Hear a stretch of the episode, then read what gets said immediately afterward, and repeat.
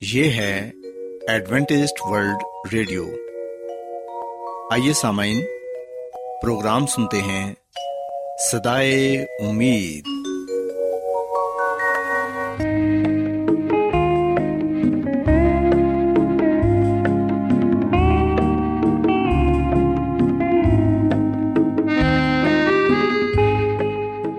سامعین، پروگرام سدائے امید کے ساتھ میں آپ کی میزبان فرا سلیم اور صادق عبداللہ خان آپ کی خدمت میں حاضر ہیں۔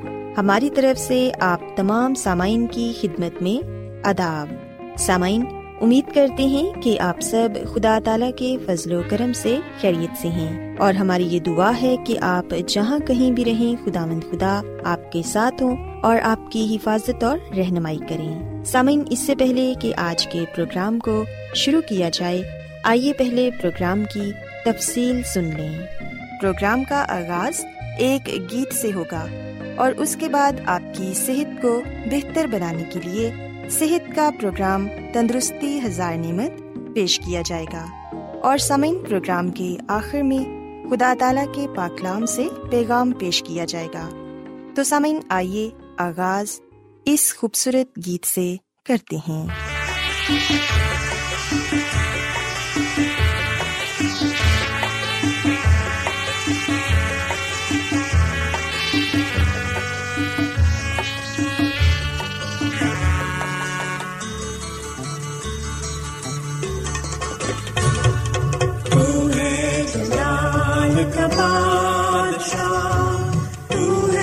جلال کا بادشاہ تو ہے جلال کا بادشاہ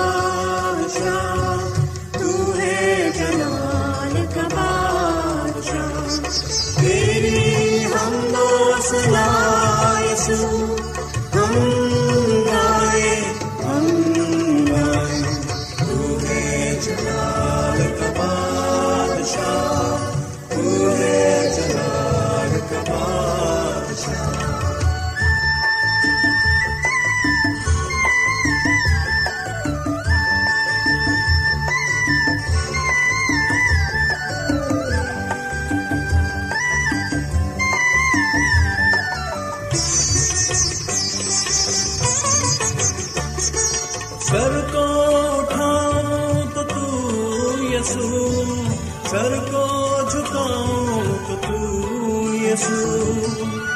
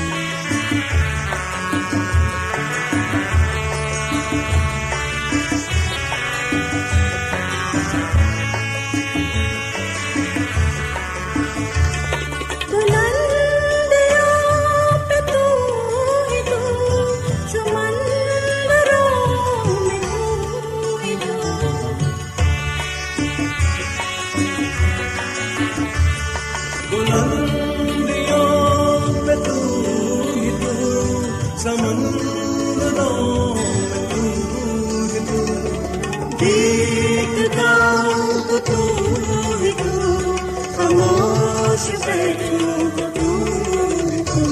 you.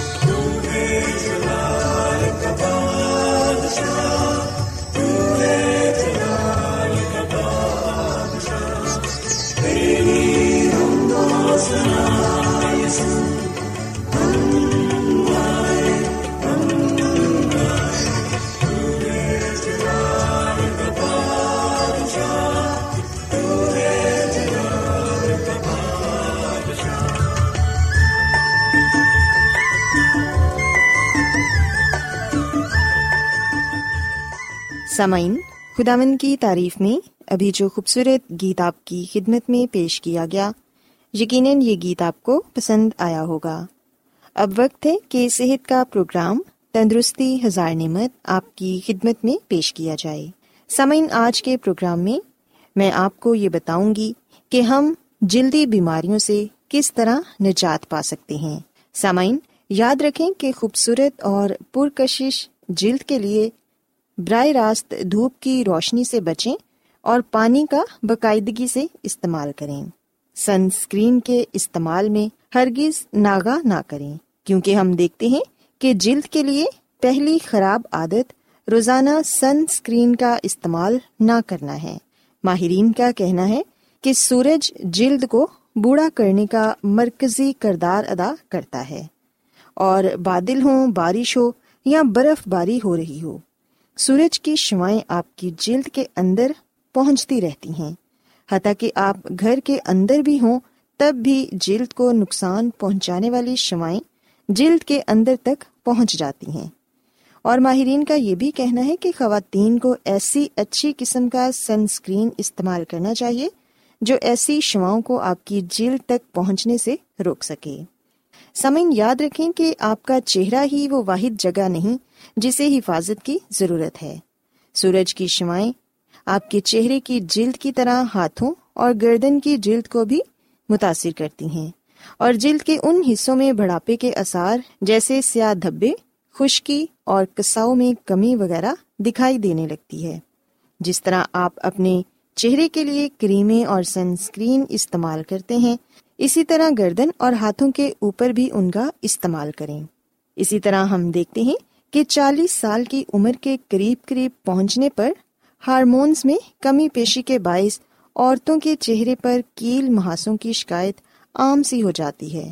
تاہم، محض کیل محاسوں کے لیے کریمیں استعمال کرنے کے نتیجے میں جلد خشکی کا شکار ہو جاتی ہے اور اس پر خارش وغیرہ کی شکایت ہونے لگتی ہے اور اس سے کیل محاسے بھی ٹھیک نہیں ہوتے۔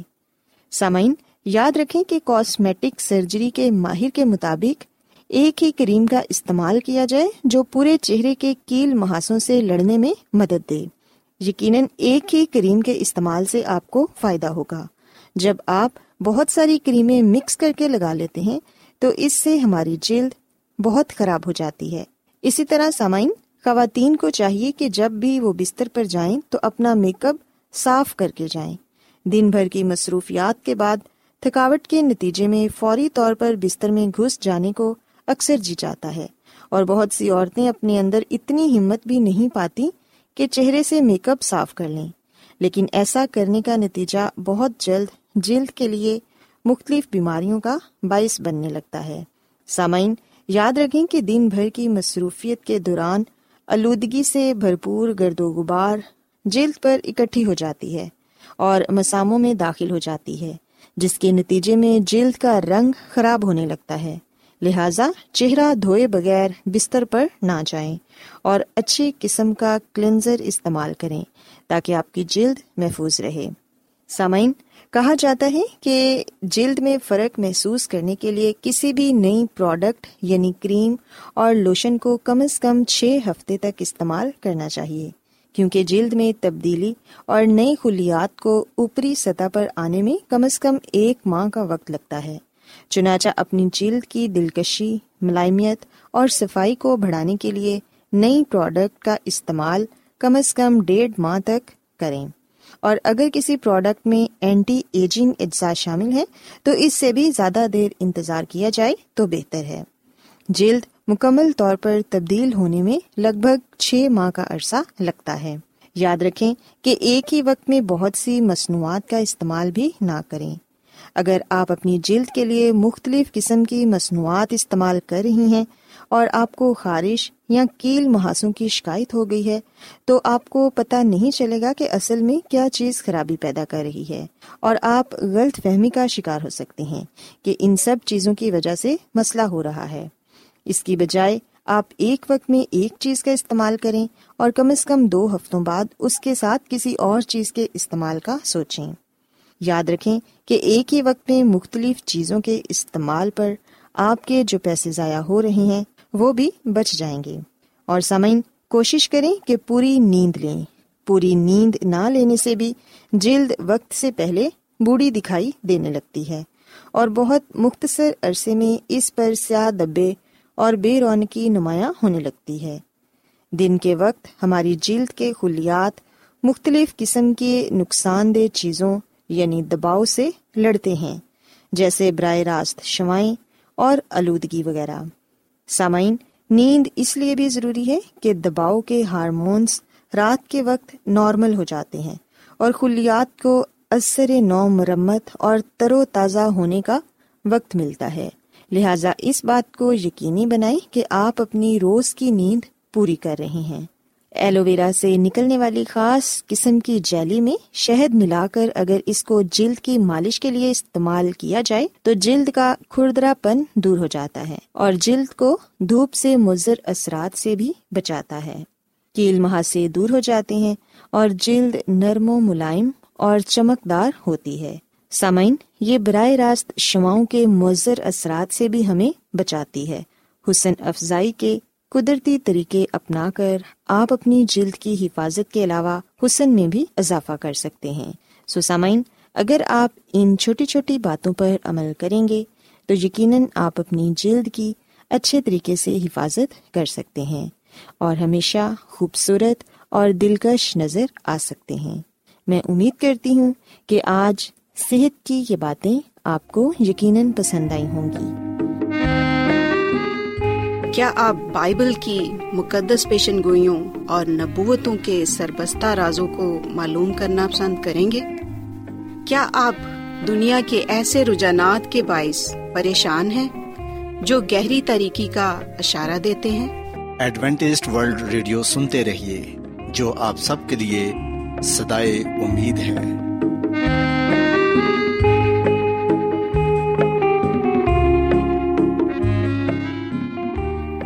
سامعین، بائبل مقدس کی تعلیمات کو مزید سیکھنے کے لیے یا اگر آپ کا کوئی سوال ہو تو آپ ہم سے واٹس ایپ کے ذریعے اس نمبر پر رابطہ کر سکتے ہیں۔ ہمارا واٹس ایپ نمبر ہے صفر صفر نو دو تین ایک صفر ایک سات چھ سات نو چھ دو۔ نمبر ایک بار پھر نوٹ کر لیں۔ Zero zero nine two three one zero one seven six seven nine six two آج بہت لوگ گہرے روحانی علم کی تلاش میں ہیں۔ وہ اس پریشان کن دنیا میں راحت اور خوشی کے خواہش مند ہیں۔ اور خوشخبری یہ ہے کہ بائبل مقدس آپ کی زندگی کے مقاصد کو ظاہر کرتی ہے۔ اے ڈبلیو آر پر ہم آپ کو خدا کا کلام سکھاتے ہیں، جو اپنی گواہی آپ ہے۔ سامعین، آپ ہمارا پروگرام انٹرنیٹ پر بھی سن سکتے ہیں۔ ہماری ویب سائٹ ہے W W W dot A W R dot O R G Adventist world radio کی جانب سے پروگرام سدائے امید پیش کیا جا رہا ہے۔ سامعین، اب وقت ہے کہ خداوند کے الہی پاکلام میں سے پیغام پیش کیا جائے۔ آج آپ کے لیے پیغام خدا کے خادم عظمت ایمینول پیش کریں گے۔ خدا یس مسیح کی سلامتی آپ سب پر ہو۔ مسی میں میرے عزیزو، ابھی ہم مکاشوا کی کتاب سے حیوان کی چھاپ کے بارے میں جانیں گے اور ہم دیکھتے ہیں کہ مکاشوا کی کتاب حیوان کی چھاپ کے بارے میں ہمیں بتاتی ہے۔ حیوان کی چھاپ کو بے نکاب کرتی ہے۔ ہم دیکھتے ہیں کہ اس دنیا میں بہت سے ایسے لوگ ہیں جو یہ خیال کرتے ہیں کہ جو حیوان کی چھاپ ہے، جس کا ذکر مکاشوا کی کتاب میں کیا گیا ہے، بہت سے لوگوں کے نزدیک حیوان کی چھاپ سے مراد ماتھے پر چھ سو چھیاسٹھ کا عجیب ٹیٹو ہے۔ اور بہت سے لوگ یہ بھی خیال کرتے ہیں کہ حیوان کی چھاپ کسی ایسے ماسٹر مائنڈ کی طرف سے جاری کردہ شناختی نمبر ہے جس سے دنیا پر قبضہ ہوگا۔ اور بہت سے لوگوں کا تو یہ ماننا ہے کہ یہ کوئی چپ ہے جو انسانی بدن میں لگائی جائے گی۔ اس کے علاوہ ہم دیکھتے ہیں کہ بہت سے لوگوں کے نزدیک یہ کوئی ایسا کارڈ ہوگا جس کے ذریعے خرید و فروخت کی جا سکے گی۔ پر مسیح میں میرے عزیزو، بائبل مقدس ایسے نظریات کو، ایسے خیالات کو پیش نہیں کرتی، بلکہ بائبل مقدس صاف لفظوں میں ہمیں یہ بات بتاتی ہے کہ حیوان کی چھاپ سے کیا مراد ہے، اس کا کیا مطلب ہے۔ سوائے ہم سب سے پہلے اس بات کو جاننے کی کوشش کرتے ہیں کہ حیوان سے کیا مراد ہے۔ حیوان کون ہے؟ مسیح میں میرے عزیزو، جب ہم بائبل مقدس کی اس سچائی کو جاننے والے بنتے ہیں تو اس وقت ہم یہ بات کہہ سکتے ہیں کہ اگر یہ بائبل مقدس میں ہے تو میں اس پر یقین کرتا ہوں اور اگر یہ بائبل مقدس میں نہیں ہے تو یہ میرے لیے نہیں ہے۔ سو واحد مکاشوا کی کتاب ایسی ہے جو ہمیں حیوان کی شناخت کراتی ہے۔ اور یاد رکھیے گا کہ یہ مکاشوا کی کتاب مسی یسو کا مکاشوا ہے۔ اس کو بیان کرنے والا، اس کو ظاہر کرنے والا مسی یسو ہے۔ سو مکاشوا کی کتاب حیوان کی چھاپ کے متعلق نہیں ہے بلکہ مکاشوا کی کتاب مسیح یسو کے مکاشفے کے متعلق ہے۔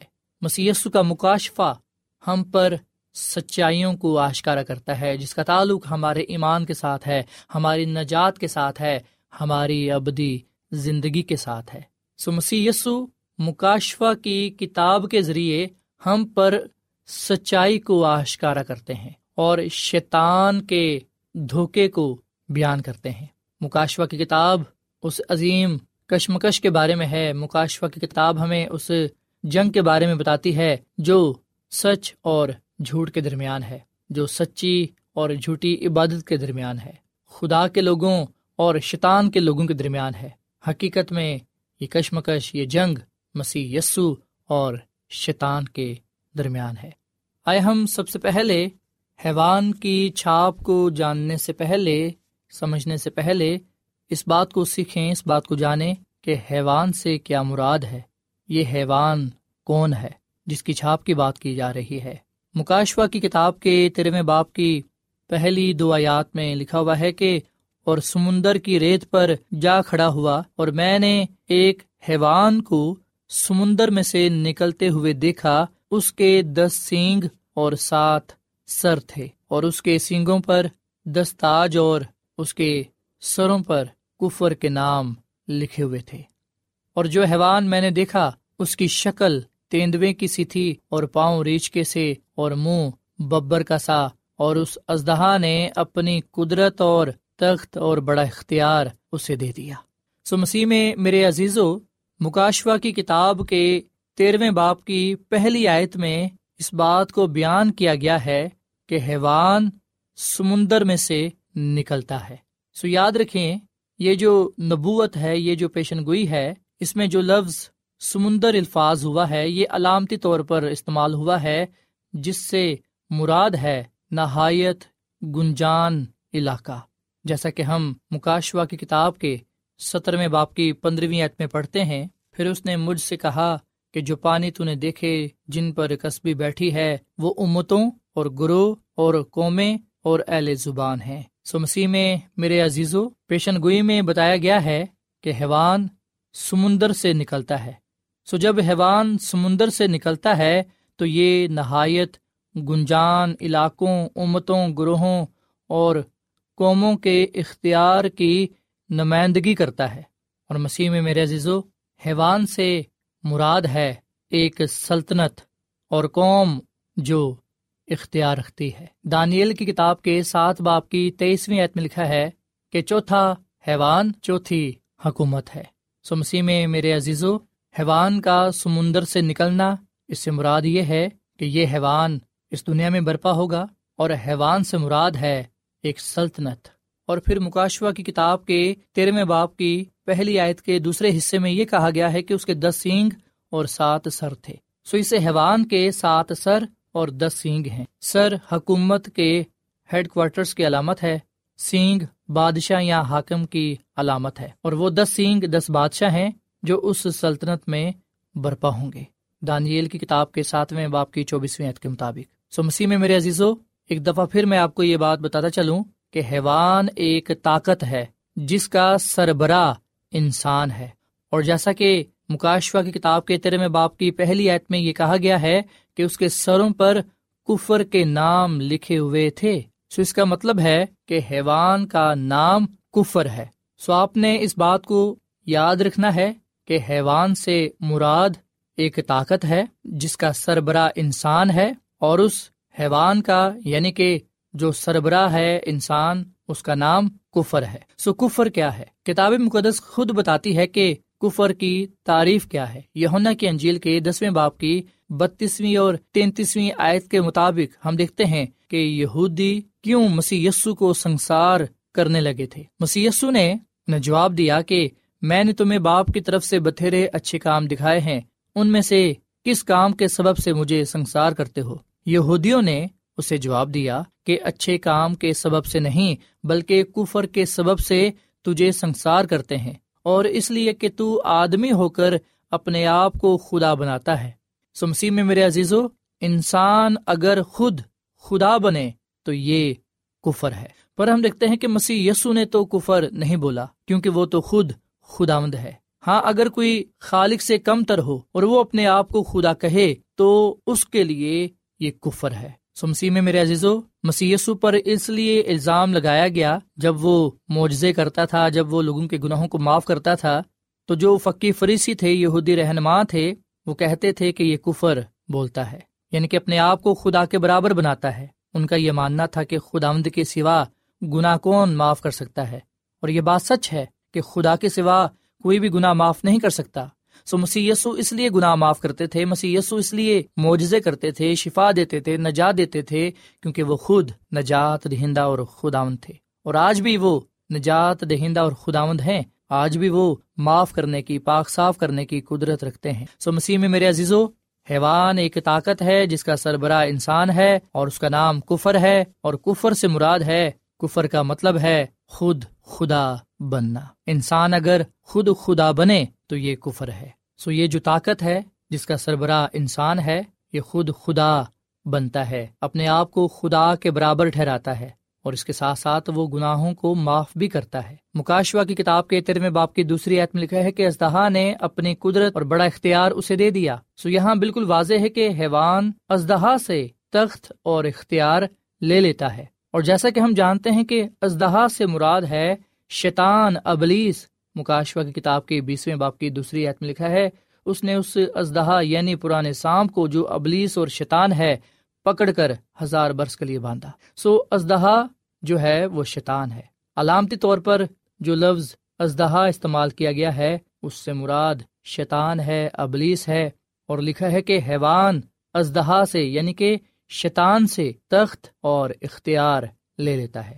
اس کے بعد ہم دیکھتے ہیں کہ پاکلام میں مزید یہ لکھا ہے کہ پھر ایک اور نشان آسمان پر دکھائی دیا یعنی ایک بڑا لال ازدہا اس کے ساتھ سات سر اور دس سنگ تھے اور اس کے سروں پر سات تاج اور اس کی دم نے آسمان کی تہائی ستارے کھینچ کر زمین پر ڈال دیے اور وہ ازدہا اس عورت کے آگے جا کھڑا ہوا جو جننے کو تھی، تاکہ جب وہ جنے تو اس کے بچے کو نگل جائے۔ اور وہ بیٹا جنی یعنی وہ لڑکا جو لوہے کے آسا سے سب قوموں پر حکومت کرے گا اور اس کا بچہ یکا یک خدا اور اس کے تخت کے پاس تک پہنچا دیا گیا۔ سو مسیح میں میرے عزیزو، یہاں پر عورت سے مراد کلیسیا ہے اور پھر مزید یہ کہا گیا ہے کہ وہ لڑکا جو لوہے کے آسا سے سب قوموں پر حکومت کرے گا اور اس کا بچہ یکا یک خدا اور اس کے تخت کے پاس تک پہنچا دیا گیا، اس سے مراد مسیح خداوند ہے۔ مسیح خداوند ہی وہ لڑکا ہے جس نے سب قوموں پر حکومت کی۔ وہ آسمان تک پہنچا دیا گیا۔ خدا کا کلام ہمیں بتاتا ہے کہ ابلیس نے مسی کو پیدا ہونے کے فوراً بعد مارنے کی کوشش کی۔ حیرودس بادشاہ تھا وہ جس نے یہ حکم جاری کیا۔ اور اس وقت چوتھی حکومت تھی جو روم کی تھی۔ سہوان روم سے اختیار، تخت اور قدرت حاصل کرتا ہے۔ سو مسیح میں میرے عزیزو مکاشوا کی کتاب کے تیرہویں باپ کی دوسری عت میں لکھا ہے جو حیوان میں نے دیکھا، اس کی شکل تیندوے کی سی تھی اور پاؤں ریش کے سے تھے اور منہ ببر کا سا اور اس ازدہا نے اپنی قدرت اور تخت اور بڑا اختیار اسے دے دیا۔ سو اس حیوان میں چار حیوانوں کے اصاف پائے جاتے ہیں۔ اور جیسا کہ ہم جانتے ہیں، چار حیوان، چار سلطنتیں ہیں۔ پہلی سلطنت بابل کی تھی، جو چھ سو پانچ قبلی مسیح سے لے کر پانچ سو اڑتیس قبل مسیح تک رہی۔ مادہ فارس، اس کے بعد سلطنت آئی، جس نے پانچ سو اڑتیس قبل مسیح سے لے کر تین سو اکتیس قبل مسیح تک حکومت کی۔ پھر یونان کی سلطنت قائم ہوئی، جو تین سو اکتیس قبل مسیح سے لے کر ایک سو اڑسٹھ قبل مسیح تک رہی۔ اور پھر روم کی سلطنت آئی، ایک سو اڑسٹھ قبل مسیح سے لے کر چار سو چھتر عیسویں تک۔ سو جو مکاشوا کی کتاب کے تیرویں باپ کی دوسری آیت ہے، یہ بت پرست روم کے بارے میں ہے، جس کے پیچھے شیطان کار فرما ہے اور روم اپنا اختیار، اپنا تخت اس طاقت کو دیتا ہے، جس کا نام کفر ہے۔ یعنی کہ وہ انسانی طاقت، وہ انسانی لیڈر جو زمین پر خدا ہونے کا دعویٰ کرتا ہے، وہ گناہ معاف کرنے کا بھی دعویٰ کرتا ہے، جو کہ کفر ہے۔ اور ہم لکھتے ہیں کہ یہ ایک جھوٹا مذہبی نظام ہے، جھوٹی کلیسیا ہے، جو آج بھی اس دنیا میں کار فرما ہے۔ مکاشوا کی کتاب کے تیرہویں باپ کی تیسری ایت میں لکھا ہے، اور میں نے اس کے سروں میں سے ایک پر گویا زخم کاری لگا ہوا دیکھا، مگر اس کا زخم کاری اچھا ہو گیا اور ساری دنیا تجب کرتی ہوئی اس حیوان کے پیچھے پیچھے ہو لی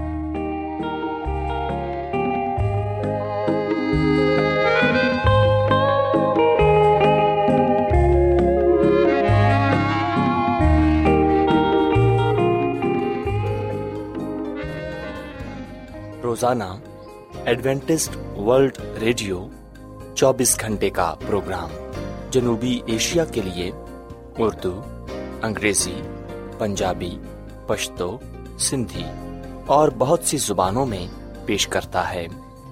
صحت، متوازن خوراک، تعلیم، خاندانی زندگی اور بائبل مقدس کو سمجھنے کے لیے ایڈوینٹسٹ ورلڈ ریڈیو ضرور سنیے۔ یہ ریڈیو آپ کی فکر کرتا ہے۔ ایڈونٹیسڈ ورلڈ ریڈیو کی جانب سے پروگرام سدائے امید پیش کیا جا رہا تھا۔ سامعین، امید کرتے ہیں کہ آج کا پروگرام آپ کو یقیناً پسند آیا ہوگا۔ بائبل مقدس کی تعلیمات کو مزید سیکھنے کے لیے آپ ہم سے واٹس ایپ کے ذریعے بھی رابطہ کر سکتے ہیں۔ سامعین ہمارا واٹس ایپ نمبر ہے صفر صفر نو دو تین ایک صفر ایک سات چھ سات نو چھ دو نمبر ایک بار پھر نوٹ کر لیں zero zero nine two three one zero one seven six seven nine six two سامعین، کل اسی وقت اور اسی فریکوینسی پر دوبارہ آپ سے ملاقات ہوگی۔ اب اپنی میزبان فرا سلیم کو اجازت دیں۔ خدا حافظ۔